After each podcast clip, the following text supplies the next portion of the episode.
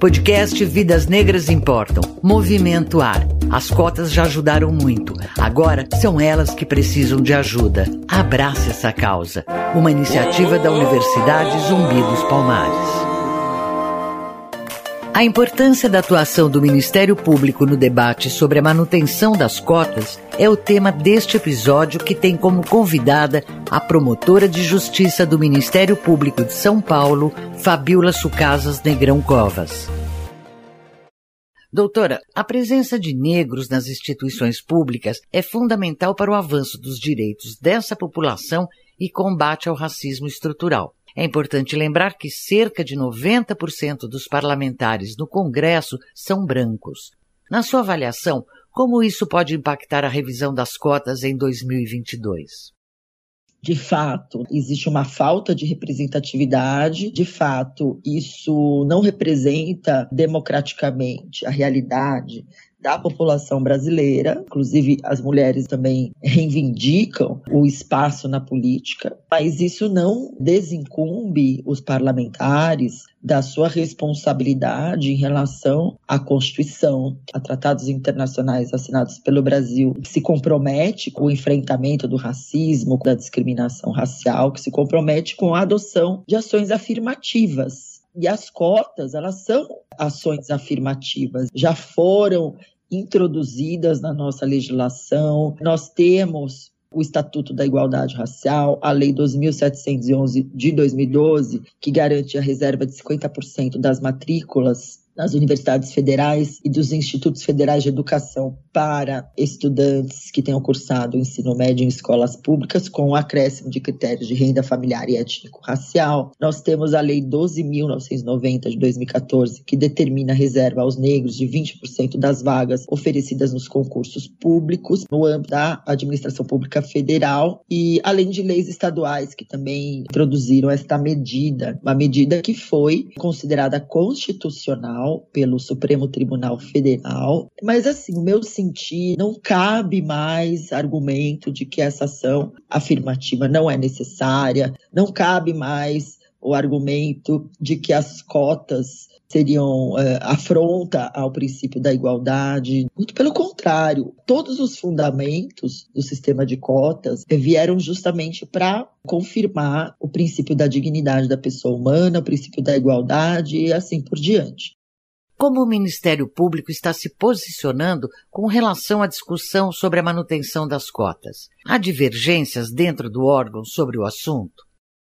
Existem recomendações do Conselho Nacional do Ministério Público validando o sistema de cotas, inclusive sugerindo a, a inclusão das cotas nas próprias unidades ministeriais. Então, nós temos um Conselho Nacional que tem a responsabilidade de controlar Ministério Público, e lógico, dentro de uma dinâmica tem que ser respeitada a autonomia e a independência funcional, mas quando nós falamos de um instrumento como esse, do sistema de cotas atrelado aos direitos humanos, posicionar-se contra ele pode ser uma ofensa à Constituição. E aí essa questão da independência funcional pode ser discutida. A independência funcional não pode ser contrária à lei. Então, o Ministério Público não pode se desincumbir de aplicar, de fiscalizar o sistema de cotas, porque isso é previsto na lei, STF já considerou constitucional, existe recomendação do Conselho Nacional do Ministério Público, e é função do Ministério Público adotar medidas de fiscalização da ordem jurídica, a garantia dos direitos sociais, dos direitos individuais e indisponíveis. Então, o que é importante ressaltar aqui é que o Ministério Público brasileiro está atento.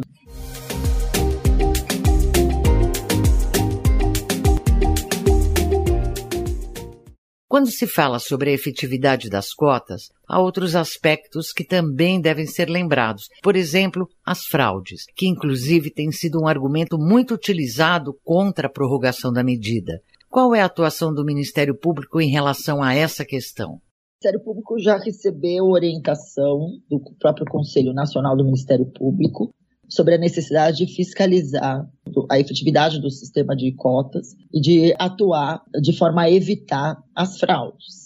Essa recomendação, a recomendação 41 do Conselho Nacional, que exige essas providências do Ministério Público, inclusive na omissão dos poderes públicos na fiscalização das fraudes, ela define parâmetros para a atuação dos membros do Ministério Público para a correta implementação das políticas de cotas e também para a apuração dessas fraudes. Então, ela fala do dever jurídico, por exemplo, dos agentes públicos, de observar os princípios que regem a administração pública. Aqueles princípios da legalidade, da impessoalidade, da moralidade, da publicidade, da eficiência.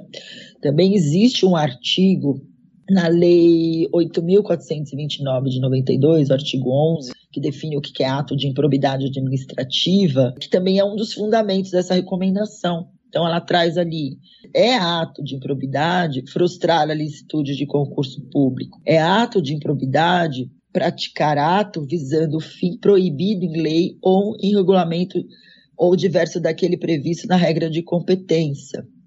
E, e é muito importante a sua pergunta, eu acho que, que vale lembrar que, como eu sou é, do Ministério Público de São Paulo, nós fizemos ao longo do ano de 2019, inclusive com parceria com a Universidade Zumbi dos Palmares, uma série de workshops justamente é, problematizando a aplicação dessa recomendação no âmbito do Ministério Público de São Paulo. E eu queria só aqui aproveitar esse espaço que o Ministério Público se vale muito da atuação dos conselhos de igualdade étnico-racial, os conselhos de direitos humanos, os movimentos sociais, a própria Universidade Zumbi dos Palmares, porque nós sabemos que a universidade tem o seu observatório, para adotar suas providências. Então, quanto mais o Ministério Público for é, chamado, se há alguma informação da existência de fraude ou de algum edital que não preveja um sistema que, que possa garantir segurança a que esse sistema de cotas funcione, eu sugiro que faça essa representação para o Ministério Público da respectiva comarca tomar providência.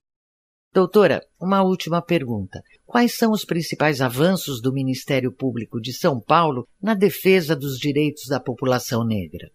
O Ministério Público de São Paulo criou a rede de enfrentamento ao racismo, essa rede tem adotado providências de escuta e a realização de enunciados através dos seus grupos de trabalho, seja para apurar a questão da letalidade, para apurar do racismo institucional, fazendo um mapeamento tem feito seminários, né, feito atividade de educação. Também houve a criação do GECRAD, que é um grupo especial de combate aos crimes raciais de intolerância. E esse grupo é um grupo especializado, criado em 2020, e ele está em funcionamento. Essa rede de enfrentamento ao racismo também lançou recentemente um projeto chamado Projeto Cidades Antirracistas, que visa aí incentivar a criação do Plano Municipal de Enfrentamento do Racismo e da Intolerância religiosa, além da criação dos conselhos municipais. Eu também queria lembrar de um projeto, e esse eu participei diretamente, o Vozes pela Igualdade de Gênero.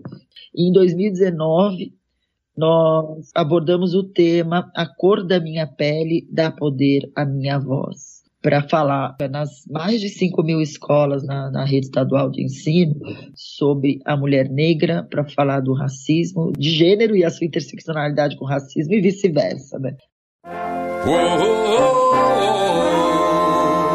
Você acabou de ouvir o podcast Vidas Negras Importam. Apresentação Cintia May. Movimento Ar. Cota Sim.